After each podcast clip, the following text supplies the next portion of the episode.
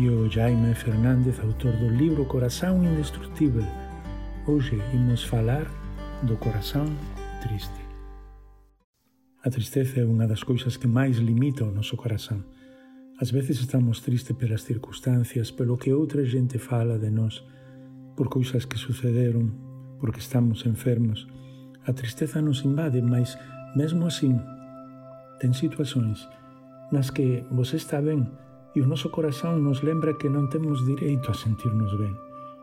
Ás veces parece que o noso corazón ten ese sentimento de e se agora acontecer algo que todo está ben. Cando o noso corazón é vencido pela tristeza, comeza a se angustiar. Por iso, seja cal seja a circunstancia que a gente está atravesando, non podemos permitir que a tristeza nos domine. Tiño un amigo que estaba doente terminal de cáncer e escreveume os meus días están contados, bon, igual que os de todos. Mesmo se xa calgeja a situación na que a gente está, podemos enfrentala dun jeito diferente, non permitindo que a tristeza nos domine.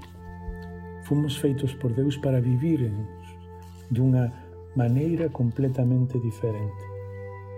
Podemos vivir non só na alegría do Señor, no gozo do Señor que é a nosa fortaleza.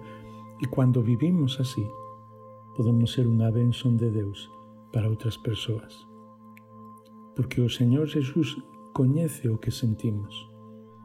El falou unha vez cando estaba a punto de ir á cruz falou aos seus discípulos morro de tristeza así que cando você está tan triste que pensa que vai morrer desa tristeza nunca esqueza que o Señor Jesús sabe o que você está a pasar. Por eso coloque todas as súas tristezas nas súas mãos e sabe que Ele vai ajudar sempre, que você non vai ficar sozinho, sozinha, e que Ele vai restaurar e renovar todas as coisas, e que mesmo um dia vamos estar para sempre com Ele, no lugar onde já não haverá tristeza.